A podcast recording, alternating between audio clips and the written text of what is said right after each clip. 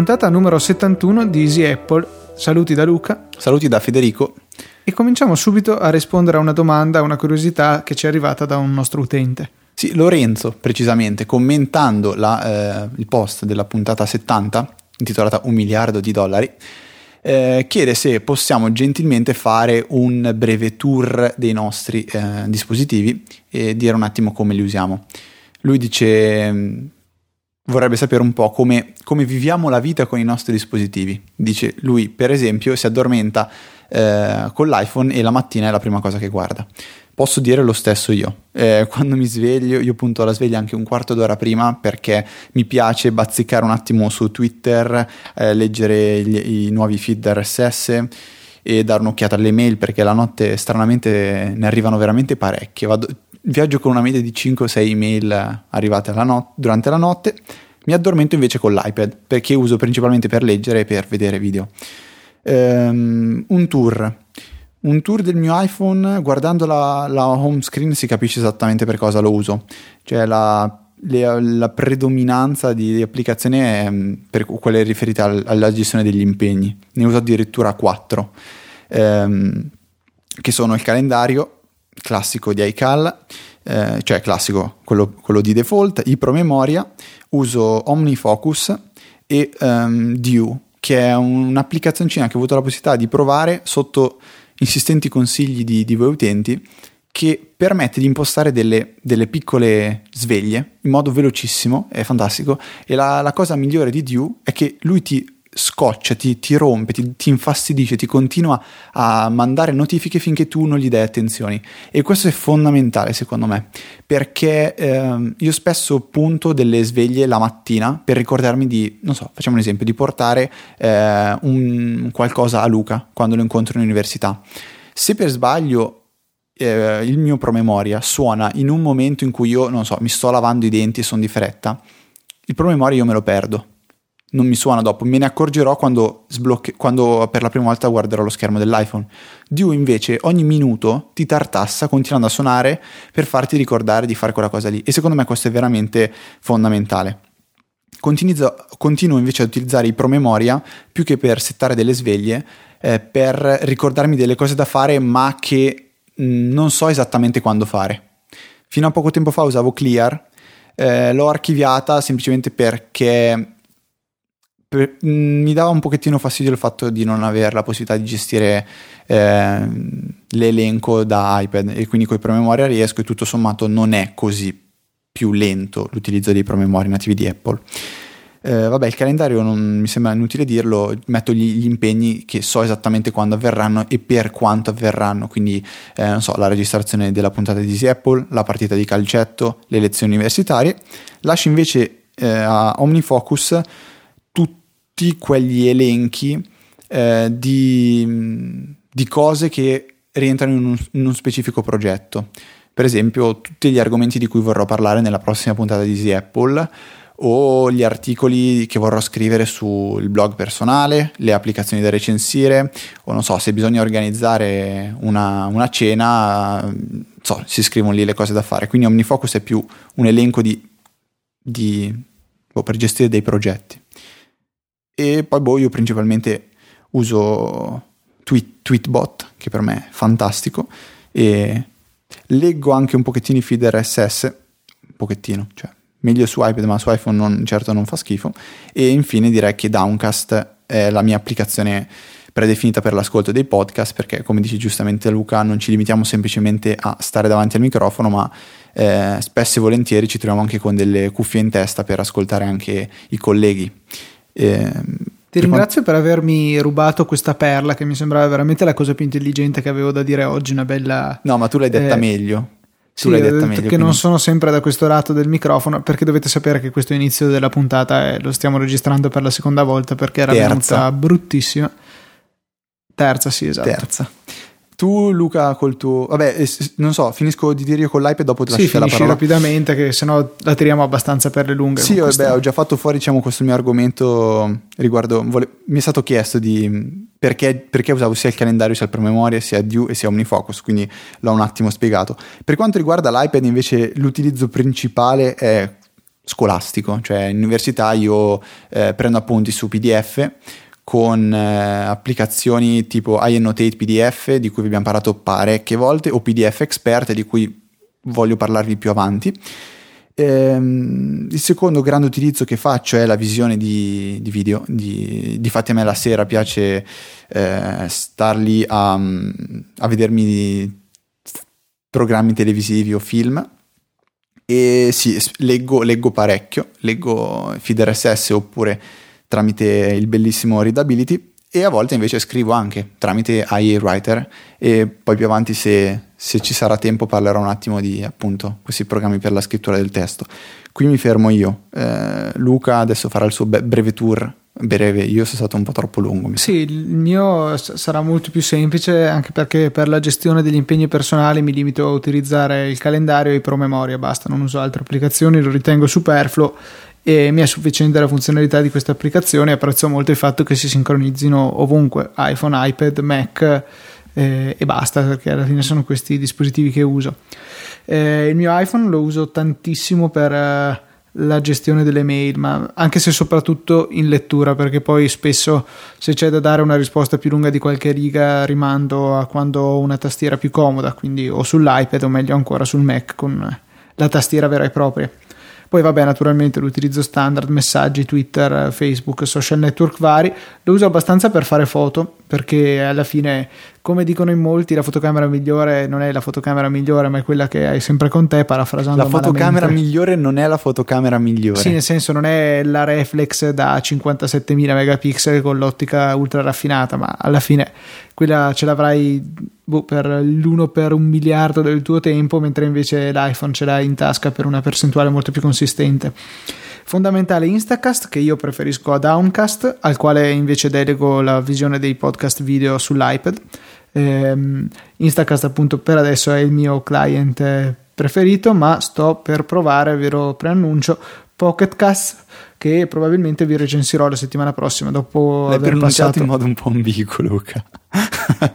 Vabbè, hai detto tipo Pocket Cats Casts, vabbè, c'è sì, la no, S no, finale eh. STS è sempre difficile nelle cuffie ha suonato tipo vabbè Vabbè, saltando questa eccessiva inutile malizia, ripeto, Instacast è il mio client preferito, mancano solo le push su iPhone che spero che arrivino.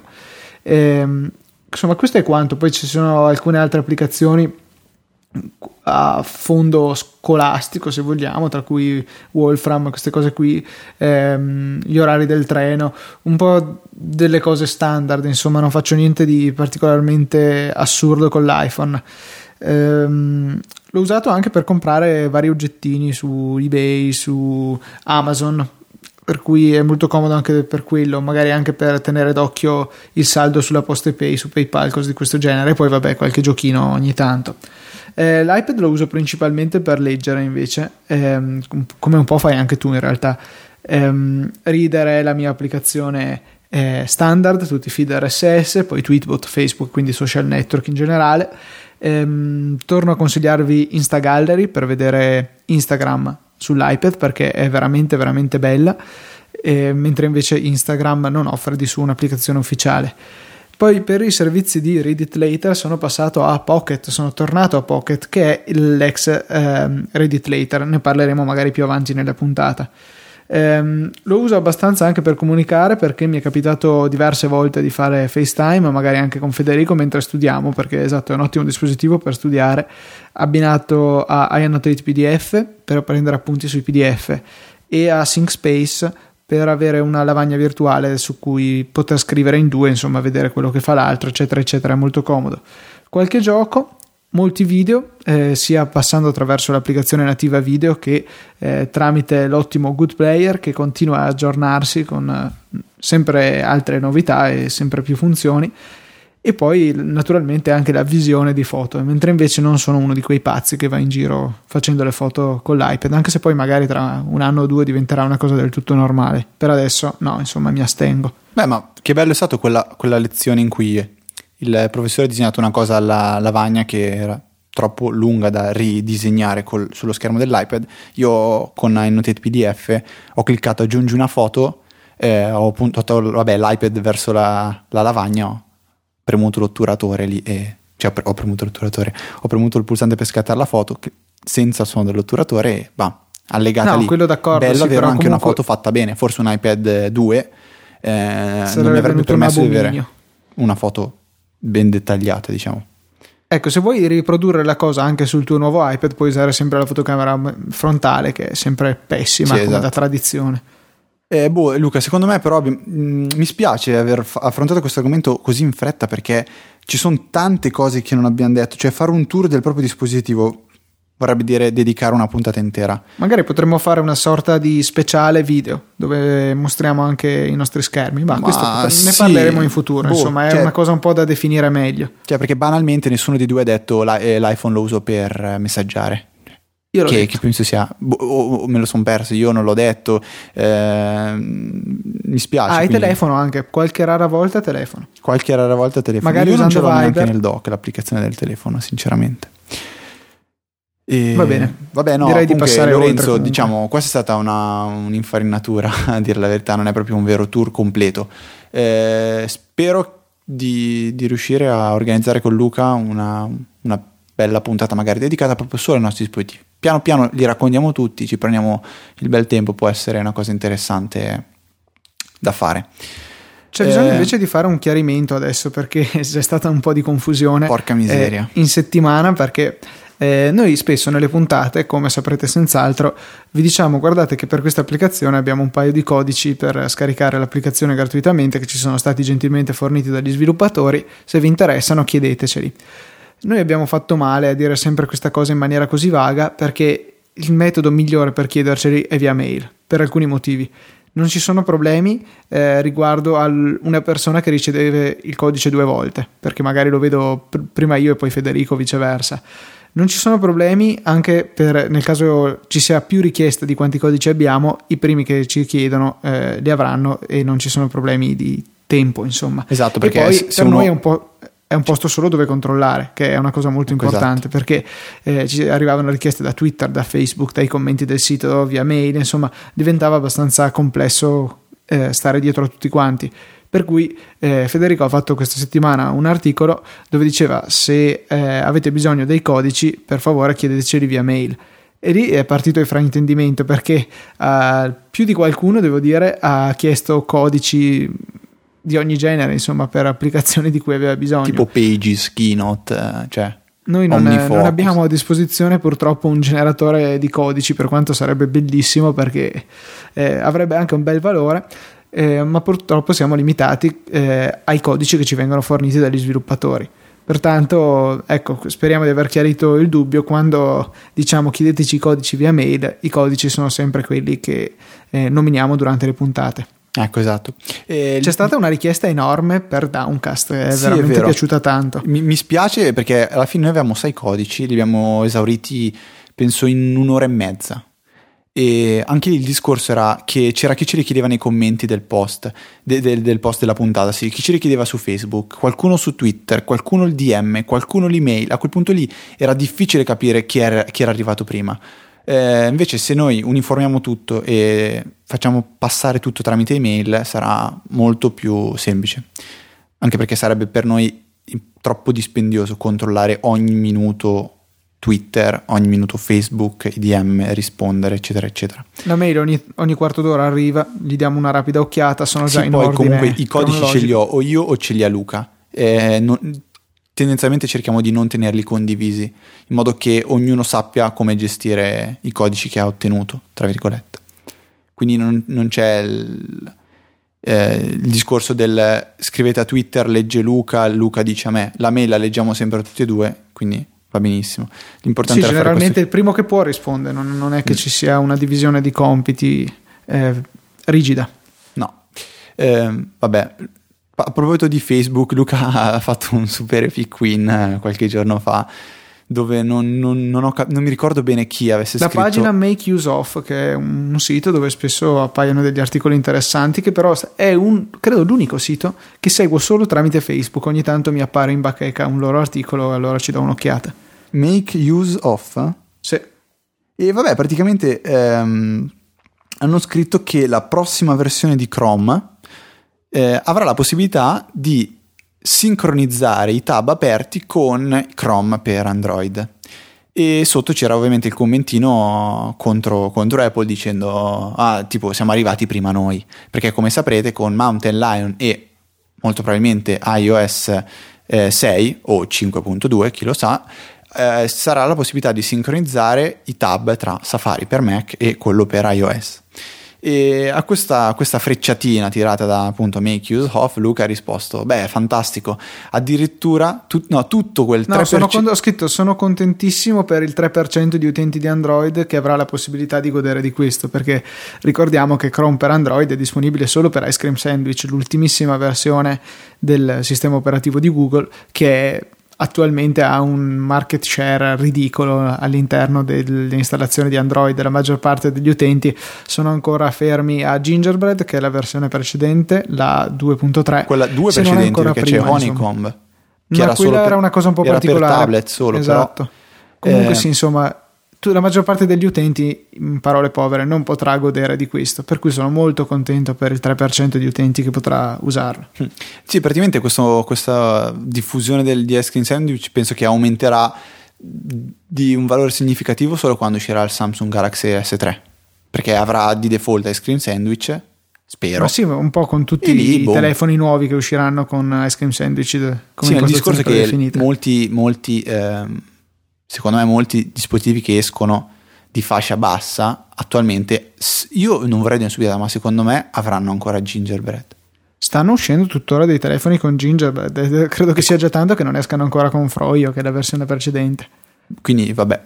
Ma sì, perché in genere quei telefoni di fascia bassa sono venduti con la mentalità con cui venivano venduti Nokia da 50 euro e con cui vengono tuttora venduti Nokia da 50 euro io ti vendo il telefono, tu me lo compri, basta, arrivederci. Se ti si rompe te, per qualche motivo no, lo schermo impazzisce, ok, te lo ripariamo, te lo cambiamo, se no poi ciao, non, non, ci rivedremo mai più, il software è quello, se ti piace bene, se no arrivederci. Vabbè, è abbastanza... Vabbè, lasciamo perdere i commenti cattivi contro Android. Android. Ehm, Cosa c'è da dire? C'è da dire, per esempio, qualcosa di interessante, una segnalazione veloce e poi andiamo subito oltre.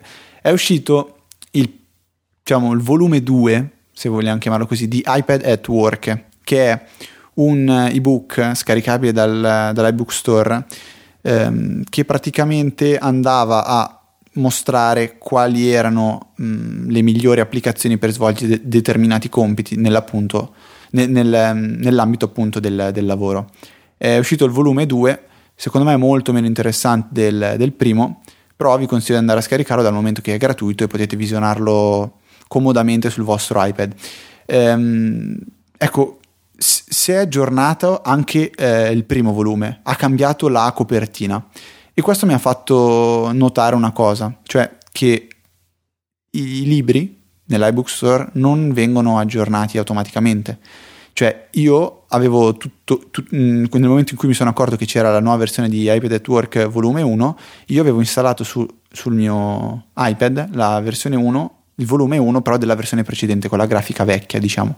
E l'unico modo che ho avuto, ho dovuto svolgere, cioè l'unica cosa che ho potuto fare è stata cancellare eh, il PDF, il libro e riscaricarlo per avere la versione nuova.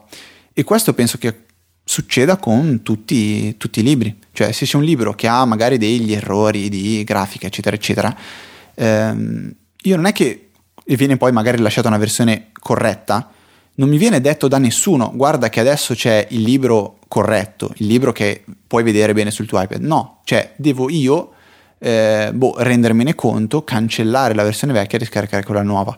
E questo, boh, non, non è che mi abbia, diciamo, non mi è piaciuto più di tanto.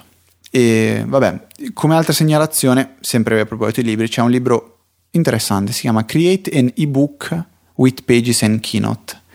È in inglese, scritto però da uh, un italiano, non, mi, mi, scuso, non mi ricordo il nome, spiega come poter creare un ebook eh, semplicemente con i soli Pages and Keynote. E keynote. E io gli ho, gli ho, dato un'occhiata, secondo me può essere molto, molto interessante e anche questo è gratuito, quindi vale la pena dargli, dargli un'occhiata.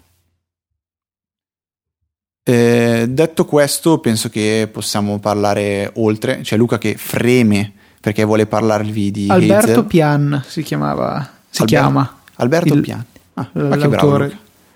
Hai visto questo momento di silenzio in realtà è stato non perché non ti stavo ascoltando, ma perché ti ho ascoltato così bene che sono andato a controllare ehm, quello che ti mancava, insomma. Mm. Il libro Lei- è gratuito, L'hai riscontrato anche tu la storia degli aggiornamenti o non, non te ne sei neanche accorto? Lo non sapevi me ne sono già? neanche accorto. Mm.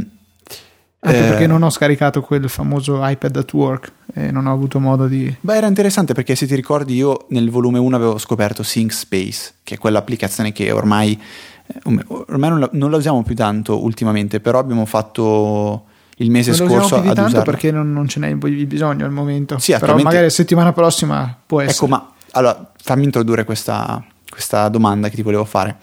Eh, spesso a me capita mh, in pratica o anche solo di pensare che se ho bisogno di fare una bozza veloce sul mio iPad per far vedere qualcosa a qualcuno mentre glielo sto spiegando, non so, eh, sto spiegando come è fatto un motore a un amico, stupidata, o al tuo cuginetto che adesso sta truccando il suo motorino e non sa neanche cosa sia il carburatore.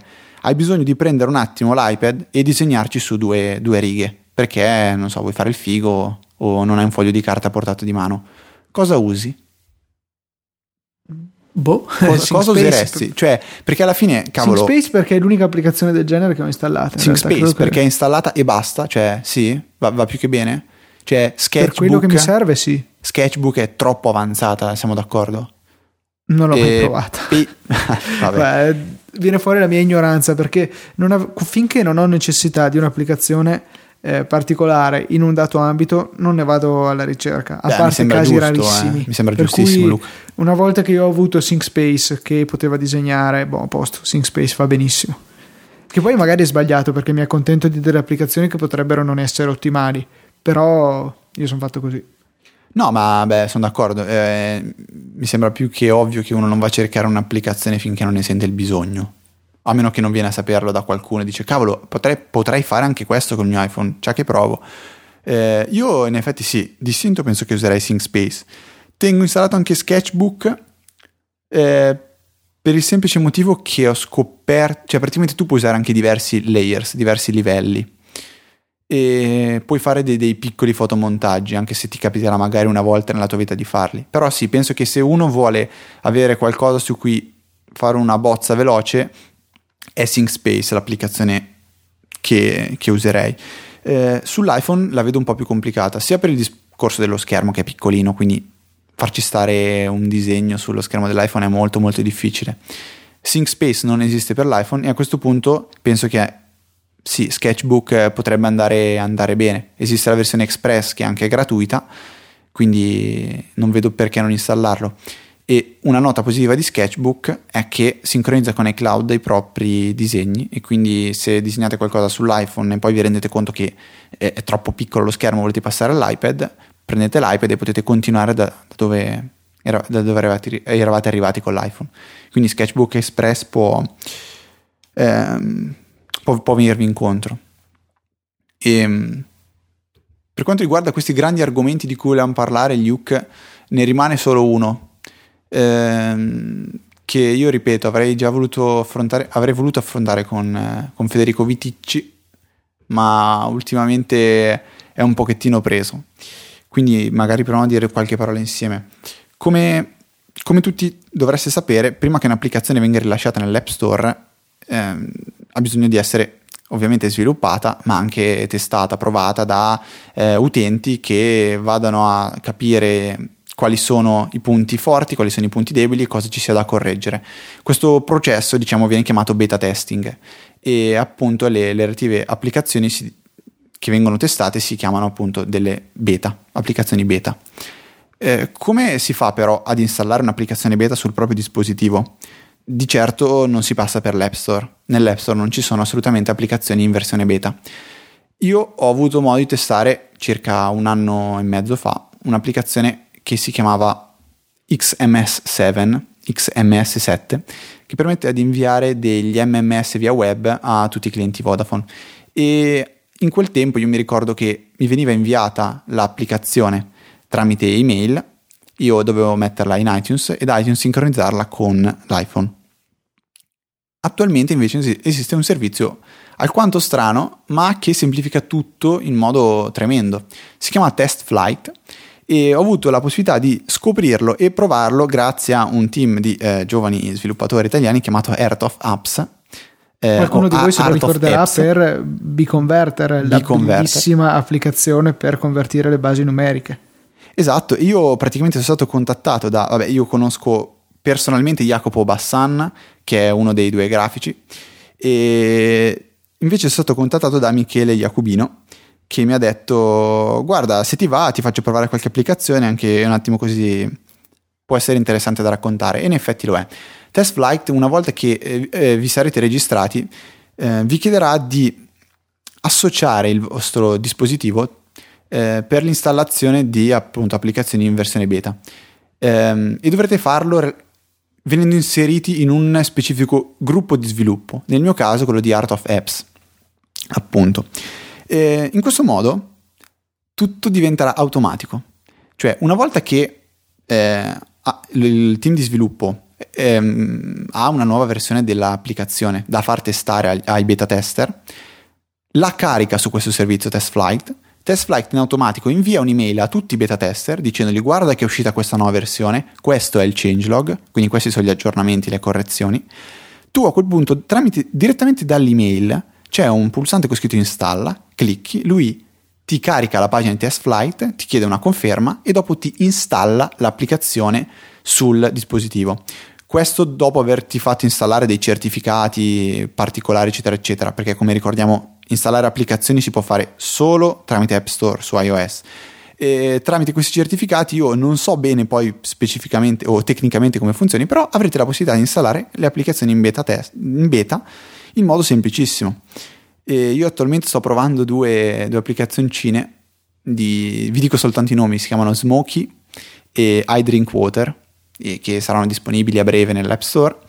E cavolo, è, è molto semplice, molto bella questa gestione del, del, delle applicazioni beta e diventa molto semplice anche per gli sviluppatori. Eh, tu Luca hai avuto modo di testare qualcosa, provare, smanettare? No, assolutamente no, nessuno ritiene che io sia una persona a cui affidare il beta testing di un'applicazione per cui eh, rimango totalmente all'oscuro di queste cose. Infatti è stato interessante il tuo racconto quando me l'avevi raccontato l'altro giorno, adesso sapeva un po' di déjà vu. Guarda, se vuoi metto una buona parola con, con Michele e gli dico di dai guarda che Luca è un bravo ragazzo, tiralo dentro anche lui. Va bene, dai. Direi no, dai, adesso che perché io scu- sono qua fremente perché devo assolutamente parlare di Hazel. Va bene, vai, parti. Allora, Hazel è un'applicazione per Mac, quindi se non avete un Mac ascoltate lo stesso perché potrebbe essere l'applicazione che vi spinge finalmente a fare il grande passo. Ehm, l'applicazione si installa come pannello delle preferenze, delle preferenze di sistema e mh, mm, ha però una sua componente che viene lanciata in automatico e sta in background, se ne sta lì nella menu bar e non dà nessun fastidio. Quello che farà Hazel sarà monitorare delle cartelle a vostra scelta. Per esempio, io faccio in modo che mi controlli la cartella dei download e la scrivania. Per ciascuna di queste cartelle è possibile definire delle regole indipendenti tra di loro e, ehm, e diverse chiaramente per ogni cartella. Ehm, queste regole appunto stanno ad osservare se succedono delle determinate cose. Per esempio io ho una regoletta che ho chiamato unzip che è nelle, nella mia cartella download e dice se c'è un file con estensione zip allora unzippalo e metti lo zip nel cestino. Tutto questo viene fatto in automatico da Hazel. Lui tiene d'occhio la mia cartella download, appena il download è finito, me lo unzippa, me lo decomprime e butta l'archivio originale nel cestino.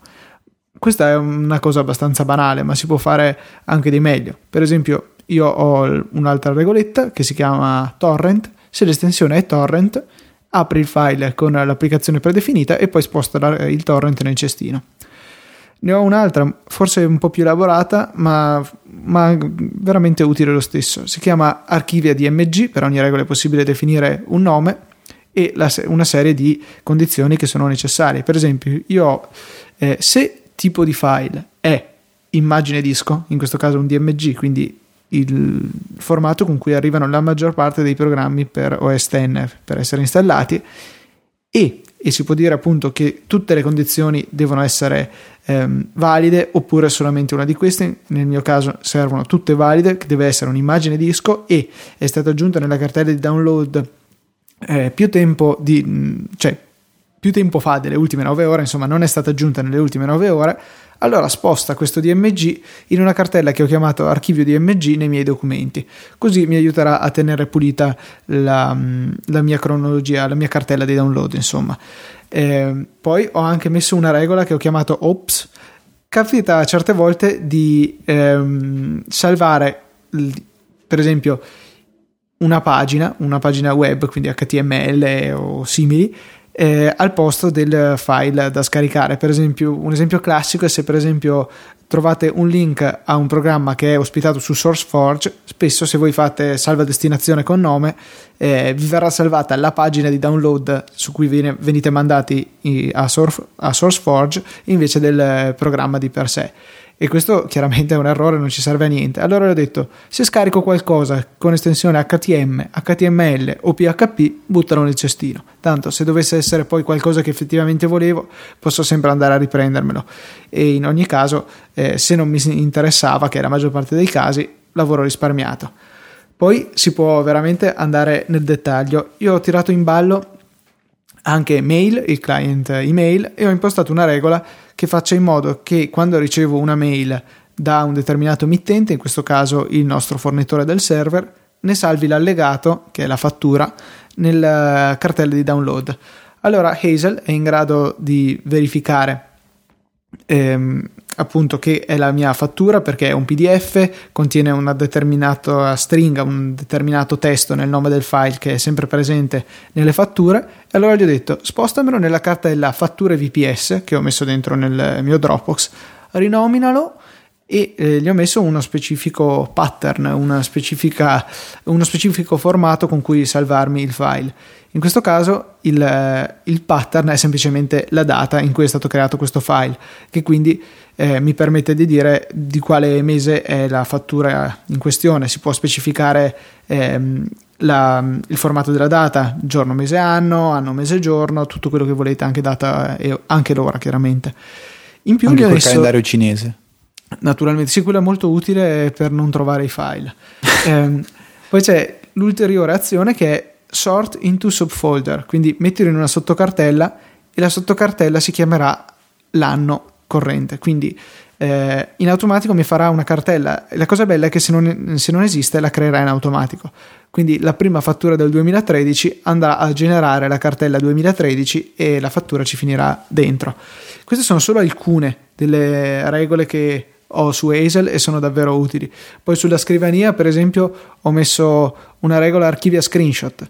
Se eh, il file contiene la parola schermata, che è inclusa negli screenshot di OS X, l'estensione è PNG e il file eh, è stato aggiunto eh, più tardi di tre ore fa, insomma, in, non è nelle ultime tre ore, allora mettimelo nella cartella archivio screenshot. Poi tengo d'occhio anche la cartella archivio screenshot e cestino il suo contenuto eh, per i file, insomma, elimino i file più vecchi di due settimane che non mi servono più. Insomma, tantissime regole che è possibile fare con Hazel. Ha poi una funzione utilissima di monitoraggio del cestino, elimina i file che ci sono eh, da più tempo di quanto specifichiamo. Io, per esempio, l'ho impostato perché me lo svuoti eh, ogni settimana, anche se comunque con mio, la mia sindrome da svuotamento compulsivo del cestino, nessun file sopravvive una settimana Ma nel neanche, cestino. Neanche due minuti, Luca. Poi mi hai attaccato questa sindrome. No, dai, mi è capitato di farcelo stare qualche ora. Ma un giorno ma, piangeremo. Ma mi sono sbagliato proprio, cioè non è una cosa normale. Tu lo sai che un giorno piangeremo. Uno sì. di, due, di, noi due piangerà e picchierà l'altro. Cioè, io potrò picchiarti, tu invece. Boh. Eh, io non so, è una cosa che devo picchiare me stesso e non sarà molto utile. Ma se no mi Poi, chiedi, va che ti do una mano. Si può anche ehm, impostare una soglia massima di spazio da dedicare al cestino. Per esempio, se la dimensione dei file nel cestino supera un giga, dimmelo e eventualmente eh, svuotalo. Questo lo fa anche Clino iMac. Infatti, può, infatti.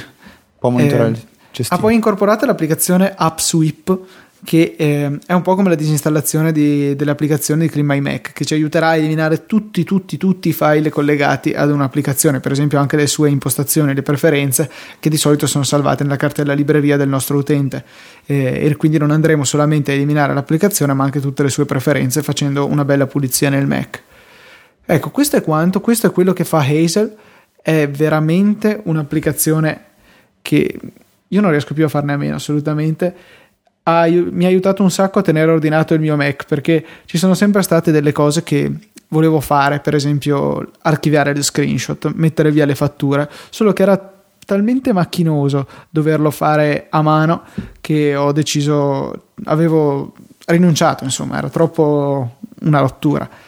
Poi è arrivato Hazel ho cominciato a usarlo sfruttando le due settimane di prova gratuita, è disponibile una versione di prova da 14 giorni, co- totalmente completa, quindi eh, scaricatela dal sito del produttore che è Noodlesoft, comunque cercate Hazel su Google, la trovate Ma subito. Ma che cercate su Google, Luca? C'è tutto nelle, nelle show notes. notes. Hai ragione. E ehm, appunto eh, provatela per queste due settimane, l'applicazione funziona perfettamente, eh, per cui eh, potete tranquillamente vedere se può fare delle cose utili per voi. Se l'applicazione vi piace, poi costa 25 dollari, quindi sono meno di 20 euro al cambio attuale, vale assolutamente la pena. Vi giuro che adesso, ma... se non ce l'avessi, sarebbe la prima app che ricomprerei. Beh, dai, prima Dropbox. Per me sì, ma è gratis, per cui. No, comunque io so che sa, fa un'altra cosa fighissima. Adesso ti giuro che io non penso che tu non l'abbia detto.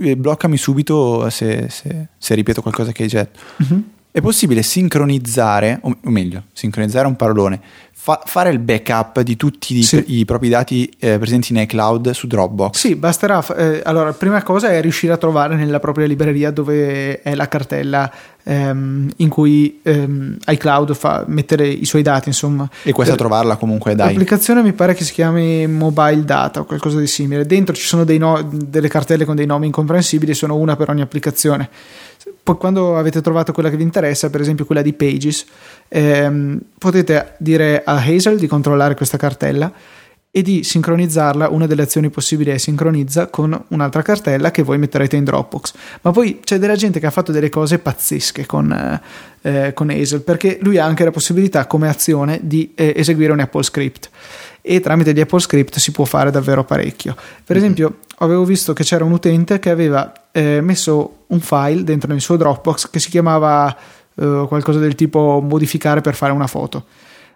Lui bastava che modificasse il nome di quel file lì da un altro computer e il suo Mac, dove c'era Hazel in esecuzione, se eh, rilevava un cambiamento al nome di quel file lì, andava a richiamare un Apple Script che faceva qualche foto con la webcam, l'iSight, incorporata nel suo Mac, le caricava su Dropbox e quindi lui subito poteva vedere chi è che gli aveva rubato il Mac o cosa succedeva davanti al suo Mac o comunque tutte queste cose qua. Ci sono veramente degli usi incredibili. Eh, il limite è la fantasia perché il programma sì, è, veramente versatile. Hai detto bene, hai detto bene, cavolo Luca.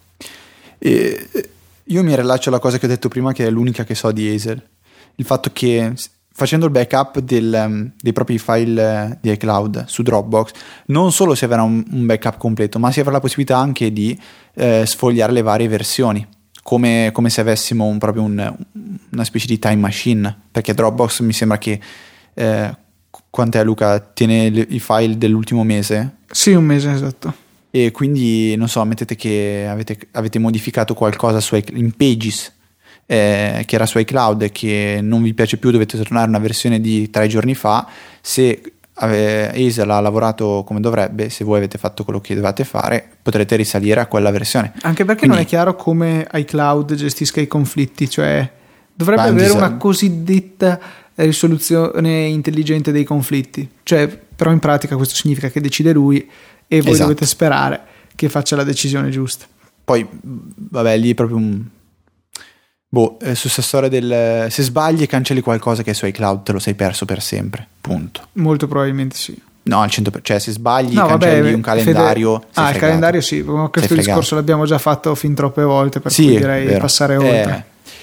Eh, e vabbè, a proposito di pulizia del Mac, allora, citiamo, vabbè, abbiamo già citato Clean My Mac, che tutte le volte diciamo prendetelo che è proprio, proprio, proprio interessante. C'è Gemini, sempre di Klein Mac, che alla fine ho avuto modo di provare. Luca, tu hai detto, è eh, bellissimo, eh, grafica lo uso stupenda. Lo uso Io invece, guarda, quando l'ho installato l'ho provato ad utilizzare soprattutto nella cartella di Dropbox, che è lì praticamente dove c'è tutto, tutto, tutto quello che, che mi interessa. E ho scoperto di essere un bravissimo mm, utilizzatore di naturale. Mac, nel senso che io non avevo praticamente quasi nulla di, di duplicato. E quindi niente, ero contento, mi sono applaudito da solo. E vabbè, l'ultima, che non abbiamo mai citato, per quanto si, quando si parla di manutenzione di, del proprio Mac, un'applicazioncina si chiama Onyx. La conosci Luca? Sì, sì, sì, l'ho usata sì. qualche volta. E semplicemente permette di eh, svolgere delle operazioni che in realtà non, non serve vadano svolte, però boh, c'è qualche magari utente che mh, mm, è maniaco e vuole, vuole farlo. Eh, di utile per esempio permette di eh, eseguire manualmente degli script di eh, pulizia e controllo che il Mac o che OS X esegue automaticamente. Ce n'è uno che esegue ogni giorno, uno ogni settimana e uno ogni mese. Con Onyx potrete forzare il Mac a farli eseguire tutti nel momento in cui volete voi. Eh, di altro di molto interessante può permettere di riparare i permessi, cosa che in realtà fa già Utility Disco, però oh, può essere che Onyx lo faccia meglio o sia un pochettino più potente e l'ultima cosa che può tornare utile è la ricostruzione del database di Spotlight. Eh, può raramente capitare che questo si corrompa o che inizi a fare dei brutti scherzi e faccia impazzire il processore del Mac eh, nella ricostruzione e gestione di questo database. Con Onyx avrete la possibilità di cancellarlo e farglielo ricreare eh, manualmente. Ecco, durante questa operazione sappiate che avrete il Mac praticamente morto per tendenzialmente un quarto d'ora se avete un hard disk esatto. di quelli tradizionali. Con l'SSD nessun problema. Eh, perché bisogno, avrà bisogno il Mac di reindicizzare tutto il file system praticamente e il processore impazzirà. È un po' come quando fate partire iFlix con un video in 720p, non so se vi è capitato, in quel momento il vostro Mac è morto non potete fare praticamente più nulla, o meglio per quanto riguarda il mio Core Duo.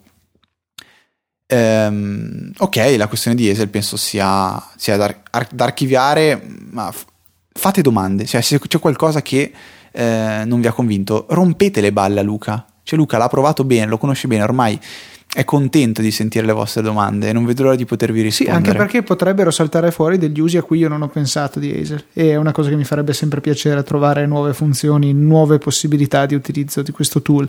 Il discorso è cercare di automatizzare il proprio workflow, se vogliamo chiamarlo con un termine inglese cioè, totalmente stai usando inglesismi, Luca? No, eh, voglio dire che eh, no, noi, noi tutti facciamo delle cose abbastanza ripetitive spesso, almeno una parte delle cose che facciamo è ripetitiva sul Mac. Se riusciamo a trovare il modo di farlo lavorare per noi, che faccia tutto in automatico, ben venga.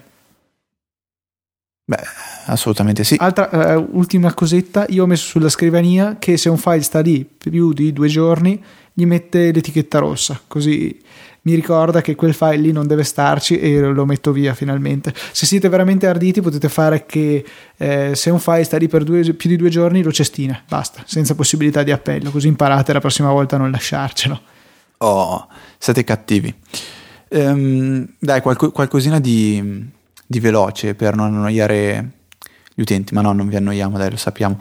Eh, io mi sono ritrovato in questa settimana con un uh, piccolo problema che inizialmente non ho saputo risolvere, cioè dovevo registrare un file audio e poi caricarlo su Dropbox. E ho detto, cavolo, ci sarà qualche bella applicazione che lo fa. Ho cercato sull'App Store e ho trovato Dropbox. Eh, l'ho provata.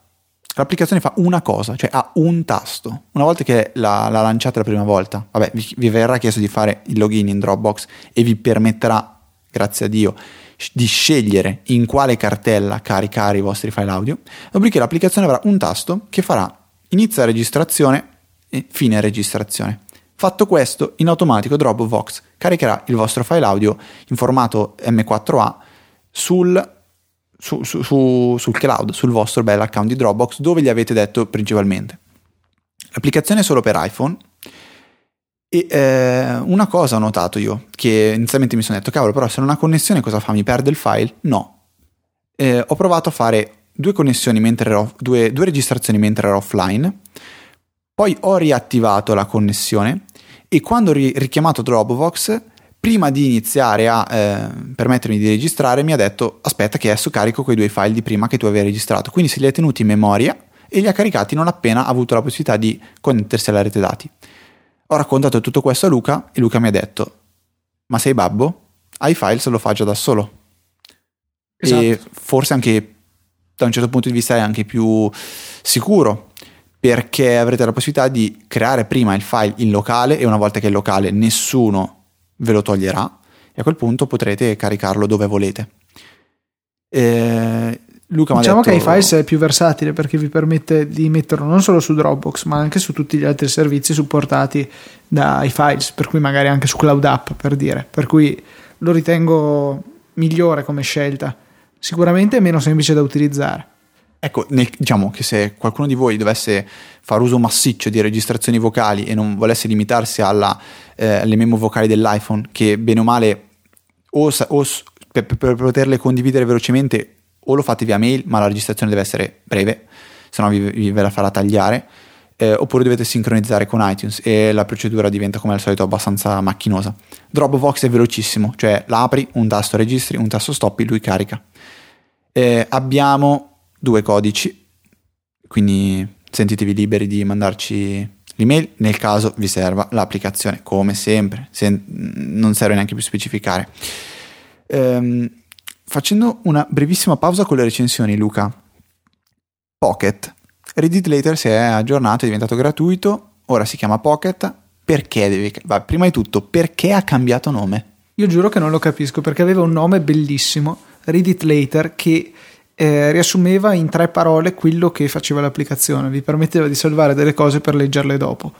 Ehm, c'è chi dice che, e anche lo sviluppatore mi pare che l'abbia detto, che hanno deciso di cambiare nome perché l'applicazione è stata completamente rinnovata e non solo permette di salvare ehm, in maniera efficace degli articoli testuali, ma anche eh, video e immagini. C'è addirittura la possibilità all'interno dell'applicazione di filtrare per vedere ad esempio solo i video e la visione dei video è ottimizzata totalmente perché eh, per esempio i video di YouTube vengono caricati direttamente senza passare come fa so per esempio Instapaper attraverso l'applicazione YouTube eh, quindi è molto più comoda molto più confortevole la visione. E poi devo dire che anche esteticamente eh, ha raggiunto un livello notevolissimo. Mi piace molto come applicazione mi piace soprattutto su iPad la vista a griglia. Quindi non un eh, elenco statico ma una griglia eh, variabile con eh, un numero variabile di articoli che vengono mostrati in ogni riga eh, dagli articoli vengono estratti delle immagini per metterle eh, come immagini in evidenza dell'articolo. Insomma veramente bello. I due caratteri che sono inclusi sono solamente due meno di readability e instapaper però mi sembrano molto belli. Eh, la regolazione poi naturalmente della dimensione del carattere è molto efficace per scegliere come leggere la modalità notturna continua a piacermi molto perché permette di rilassare gli occhi quando leggiamo al buio, insomma è un'applicazione che mi piace un sacco e ho avuto, cioè ho deciso, ho voluto fare questa prova, ho messo lo stesso articolo in Readability e in Reddit Later, sono le due che ho, non ho Instapaper. E le li ho visualizzati fianco a fianco, tra virgolette, perché ho visualizzato l'articolo salvato in Readability sia in Reader, che ha l'integrazione con Readability, sia in um, Readability standalone, quindi la sua applicazione, che infine in Pocket, che io continuerò a chiamare Reddit Later a tempo indefinito. Beh, ma si chiama Pocket, tra parentesi, formerly Reddit Later. Sì, quello viene nell'App Store. Per, sì, per, eh, per, spiegare, cioè uno che si trova, ah, guarda, c'è l'aggiornamento di Pocket, Pocket no, che cosa? Io non ho mai dirti, scaricato. Posso dirti la verità? Secondo me è perché esiste già un'applicazione che si chiama Pocket e basta, come Tweetbot. Esiste un'altra applicazione che si chiama Tweetbot. Mm, sembra incredibile. E se cerchi, sì, difatti Tweetbot si chiama Tweetbot e Client. Twitter Client with Style, mi pare. Ecco, una cosa del genere. E Pocket esiste già un'applicazione con lo stesso nome. Quindi secondo me sono stati, tra virgolette, obbligati. E quindi, boh, doppio, secondo me è doppio errore. Però va bene, vabbè, senza stare a lamentarci di questo. Sì, c'è un giornale, mode, sezione mode e tendenze. Mm. Bella icona, devo dire. In questo eh, comunque, riguardo la concorrenza, cioè ormai si è arrivati con Pocket gratis e eh, con la possibilità di aggiungere anche video e, e foto. Readability gratis.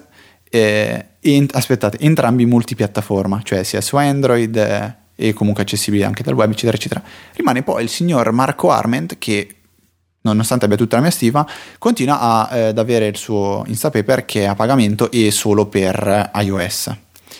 E se ne è uscito con una frase che a me sinceramente non è piaciuta, cioè ha detto adesso Pocket più che fare concorrenza a me fa concorrenza a Evernote. Secondo me questa è una stupidata galattica, però vabbè, perché dice alla fine il mio Instapaper ti fa leggere, cioè io voglio che tu legga con Instapaper, non voglio che ti guardi i video o le foto eh, di Facebook.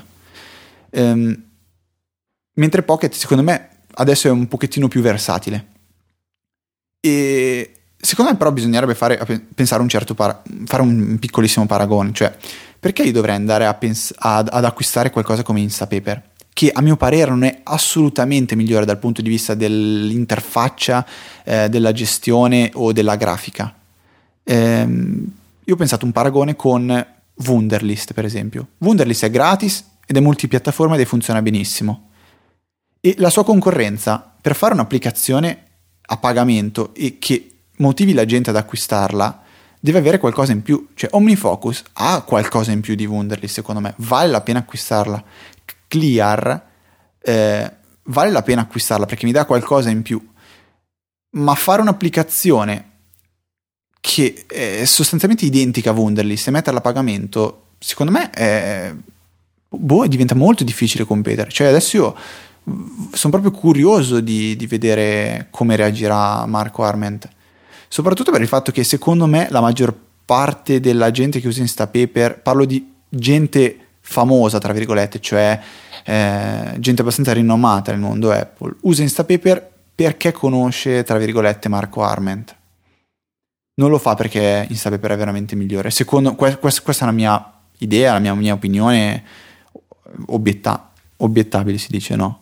Opinabile. Opina- cioè, Opinione chi, chi opinabile. Puoi obiettarla? Eh, beh, Obiettabile, sì. penso sia. Lasciamo no, st- ma perché devi sempre andare basta, se... a, a, trovarti vabbè. questi non lo so tu Luca che dici? meandri dell'italiano che ti creano delle difficoltà ok eh, io l'ho appena fatto tra parentesi tu, tu cosa dici di questo? cioè secondo te adesso uno perché dovrebbe acquistare Instapaper? Guarda, io non sono nelle condizioni di poterlo dire perché non ho mai usato Instapaper. Credo di aver usato per tre minuti la versione free che esisteva ancora quando io ho dovuto decidere se usare Reddit Rater, cosa che poi ho fatto, oppure Instapaper, tanto costavano uguali eh, l'unica cosa mi dispiace un po', no, non mi dispiace in realtà perché l'ho usata abbastanza da giustificare la spesa. Adesso Pocket è gratis, io l'avevo pagata a 4 euro, qualcosa del genere. Vabbè, insomma, lasciamo stare che su quanto senso abbia dispiacersi di aver speso 4 euro per poi averla usata svariati mesi. Comunque sì, eh, non so, Instapaper mm, non mi ha mai, mai entusiasmato come, come, applicazione, però è un'applicazione che va molto perché comunque ricordiamo che mm, non essendoci upgrade a pagamento possibili nel, nell'App Store, quindi non, non, è possibile rilasciare per esempio una major version, una versione totalmente nuova come per esempio Pocket e farla pagare eh, a chi ha già acquistato la versione precedente eh, non so per quanto ancora si potrà, cioè sarà un modello di business fattibile quello di Marco Arment di continuare a vendere eh, la sua applicazione, se non però comunque lui cioè, ci vive con quell'applicazione eh. per cui le vendite devono essere ancora buone io non so chi è che compra esattamente eh, Instapaper perché io provando Readability, Pocket, io non, non, credo che mi manchi qualcosa, anzi ci trovo due ottime applicazioni, non vedo perché... No, anzi Usa... a dire la verità Pocket va a eliminare un'applicazione di cui abbiamo parlato due, vol- due puntate fa che era Watch Later. Sì, esatto. Perché a questo punto uno usa tranquillamente Pocket e, per, permettetemi questa piccola parentesi, eh, if this then that, posso dire una cosa intelligente Luca? Sì, cioè, vai. Non è che... Allora, eh, potete far sì che quando voi aggiungete alla vostra eh, lista del guarda più tardi in italiano di YouTube, if this then that, eh, invii un'email con il link di quel video a, ehm, penso l'indirizzo sia ed chiocciolapocket.com qualcosa del genere. Sì cioè quell'indirizzo pocket app no get pocket get pocket. Ok comunque diciamo ehm, invii un'email a un indirizzo che vi aggiunga, che vi aggiunge eh, il video alla vostra reading list di Pocket. Quindi sostanzialmente... Ma sei sicuro siete... che sia possibile mandare una mail a un indirizzo a scelta? Perché non credo proprio, cioè deve avere l'integrazione con eh, Reddit Later, perché io l'avevo provato perché volevo farti mandare una mail ogni volta che l'account Big Ben su Twitter pubblicava qualcosa, quindi ogni volta arrivava bong, bong, bong, bong, bong, bong, per farti sentire un po' tipo a casa mia quando io sento le campane qua di fianco. No, eh, non cioè, era possibile, potevo mandarla solo a me stesso la mail. Poi, vabbè, avrei potuto probabilmente mettere tu in Gmail hai... un filtro che a me non la faceva vedere e poi la inoltrava a te. Però, boh. no, aspetta, guarda, ti spiego semplicemente. Secondo me, tu hai utilizzato eh, l'invia email, quello che invia un'email in HTML da, da If This Then That ti arriva. Se tu ah. invece utilizzi proprio Gmail, si può, perfetto. Tu eh, dici... Scusa un attimo, devo mettere in pausa, devo fare una cosa. Sto scherzando, Fede, volevo ah, farti okay. questo scherzone. Vabbè, io stavo per, per stoppare tu. Vabbè, io ho fatto if eh, aggiungo qualcosa alla watch letter di YouTube, allora invia un'email a questo indirizzo e io in questo caso avevo ancora quello di watch letter, quindi mi inviava l'email con il link del video di YouTube a watch letter e in automatico me lo trovavo poi nell'applicazione. Eh, basta cambiare quel, quell'indirizzo lì, eh, non sarà più invia al alla lista di watch later ma invia a quella di Pocket e punto avete risolto tutto quindi quando vedete un video su YouTube basta che lo aggiungete alla watch later e poi ve lo andate a vedere su Pocket e per questa cosa si possono fare cose interessanti cioè boh un altro bello utilizzo interessante di This and That, cioè due, due, su due, Luca, non so se mi spiego, su due puntate due utilizzi intelligenti. O sì. questo non è ancora accettabile? No, questo ci può stare, ci può stare. Mm. Um, due cose veloci, due, due applicazioncine veloci che ho scoperto nell'App Store. Eh, una si chiama Dropkick, Dropkick. Se volete fare delle liste veloci, eh, minimali, fantastiche, Dropkick è gratuita sia per iPhone sia per iPad ehm, e vi permetterà però di utilizzare massimo 10 tasks, tasks quindi 10 eh, oggettini, 10 cose potete scrivere e poi le potete sbloccare con un acquisto in app. Ed esiste anche l'applicazione per Mac che costa 3,99€, mentre gli in-app per le applicazioni sono da 2,39€. Eh, tutti questi programmi si potranno sincronizzare se vi registrate a un account appunto di Dropkick. L'applicazione è semplicissima, non ha alcuna funzione avanzata, la grafica è semplice e leggera e vale la pena provarla. Eh, l'altra velocissima di cui vi parlo si chiama Idea Store, scritto Idea Store, ehm, che ho provato perché era nella lista delle applicazioni consigliate per aumentare la propria produttività fatta da Apple, quella sezione nell'App Store di... penso ci sia tuttora. È un'applicazione universale che sincronizza con, con Dropbox e anche qui per fortuna vi, vi, fa scegliere dove sincronizzare i suoi dati. Ehm, l'applicazione è semplicemente per archiviare le proprie idee se hai l'idea di qualcosa e si possono anche fare dei piccoli gruppi, cioè avete so, l'idea per eh, una festa, ehm, create il gruppo della, nel, nella vostra festa e lì dentro ci mettete le vostre idee ehm, e potrete anche andare a vedere la data in cui le avete create e l'ultima cosa che potete fare è flaggarle, cioè mettergli una stellina, ehm, una bandierina per eh, segnalare quelle che sono magari quelle più importanti, quelle da rivedere. Ehm, secondo me è un'applicazione abbastanza interessante. Cioè, se avete sempre avuto la voglia di avere un'applicazione per mettere le vostre idee e ne volete una specifica, cioè non usare OmniFocus o qualcos'altro, Idea Store eh, funziona bene. Anche qui ci sono un paio di codici nel caso in cui le vogliate. E non so, Luke, sì, che mi eh, dici? Ripeto, è, ricade nella categoria di applicazioni che non tu non useresti niente, mai. Però... Infatti, io cioè, non ti ho neanche chiesto se, se, volevi provarla perché so già che. No, no, infatti non avrei apprezzato. Però ci sono, tante, ci, trovo, ci sono, qua, sono tipo... sicuro che c'è chi la apprezzerebbe. Ah. Ehm, velocemente, Luca, cosa scegli tra Lightroom, iWriter, Byword o Notesy? Allora, partendo dal fatto che ho provato solo Nozzi e Byword, boh, no, non so sinceramente perché non sono uno scrittore. Non. Mi, cioè, piace, ca- sì, mi, piacciono entrambe Beh. le due che ho provato, infatti le ho installate entrambe e, e non le, ho praticamente perché, mai usate. Perché, perché, le usi entrambe per curiosità? Cioè, no, non le uso entrambe, è diverso. Perché ne hai installate due allora? Perché non so decidermi. Hanno tutti due delle belle icone, non, non, sapendo decidere quale delle due mi piace di più come funzionalità, le tengo entrambe. Comunque, boh, direi Byword perché è più carina, forse l'icona nera è più elegante. Boh, eh, cioè, io, io sono art- totalmente. non sono la persona giusta con cui parlare di queste cose. Io in un minuto dico che ho scritto un articolo, boh, penso. Eh, fin troppo, fin troppo sintetico per, per dire un, una parola su ognuna di queste applicazioni. Um, Lightroom, secondo me, o meglio, non secondo me, è una versione avanzata di Plain Text. Plain Text è un'applicazione di cui abbiamo parlato, secondo me, almeno, almeno un anno fa, che eh, era un editor di testo semplicissimo, grafica pulitissima, che si sincronizzava con Dropbox e secondo me era fantastico, universale, gratuito, assolutamente da provare. E Lightroom praticamente è la versione avanzata che permette di avere in più la gestione dei font e della, della grafica. E in quale puntata ne abbiamo parlato? Nella puntata 1.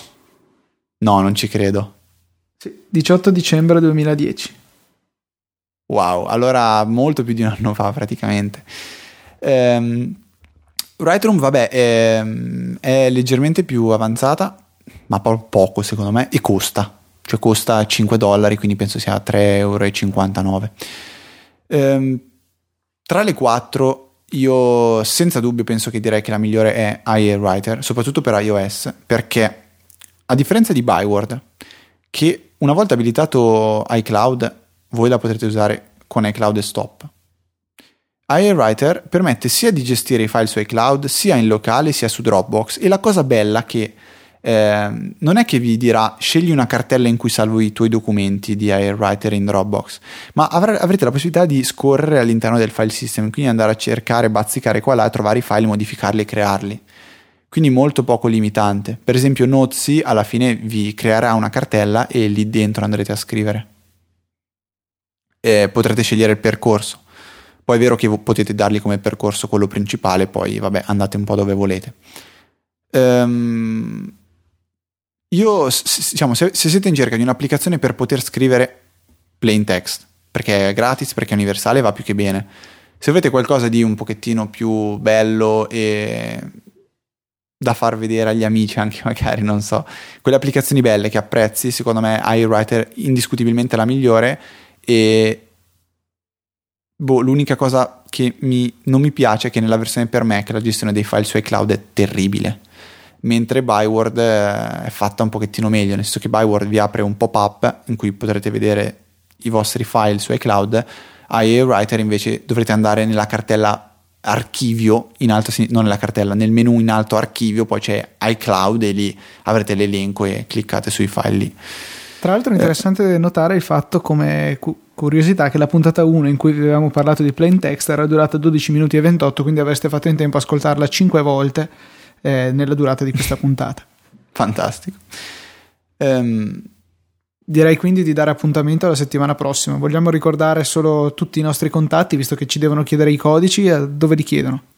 Eh, li chiedono a info at oh, chiocciola easyapple.org. Lì e lì soltanto fate i bravi. Diciamo, fate i bravi. Seguiteci su Twitter at easyapple at easy underscore apple. Ecco. At lucatnt at fkbit91. Chiocciola 442 no guarda stavo, stavo, stavo, proprio lasciando l'apposito momento di silenzio per sottolineare che non stavo facendo per una volta. Ma stai eh, sì, sei trattenuto allora. Eh, no, se no, oppure vi, vi, create un flusso con if this then that che manda un'email a Luca e poi Luca con un altro flusso di if this then that quando riceve un'email da voi manda un'email a me e io vi ricontatterò. Faremo così, no, perfetto. Fa- fattibile, penso che così possa, possa andare. Eh, cavolo, uffa, io vedo qua il mio elenco di OmniFocus, ho tante cose da dire, ma il tempo è sempre troppo poco. Vabbè. Eh, niente, vorrà dire che la prossima settimana ancora tante tante cose da, da dire avremo noi. Cioè, parlate un po' alla Yoda.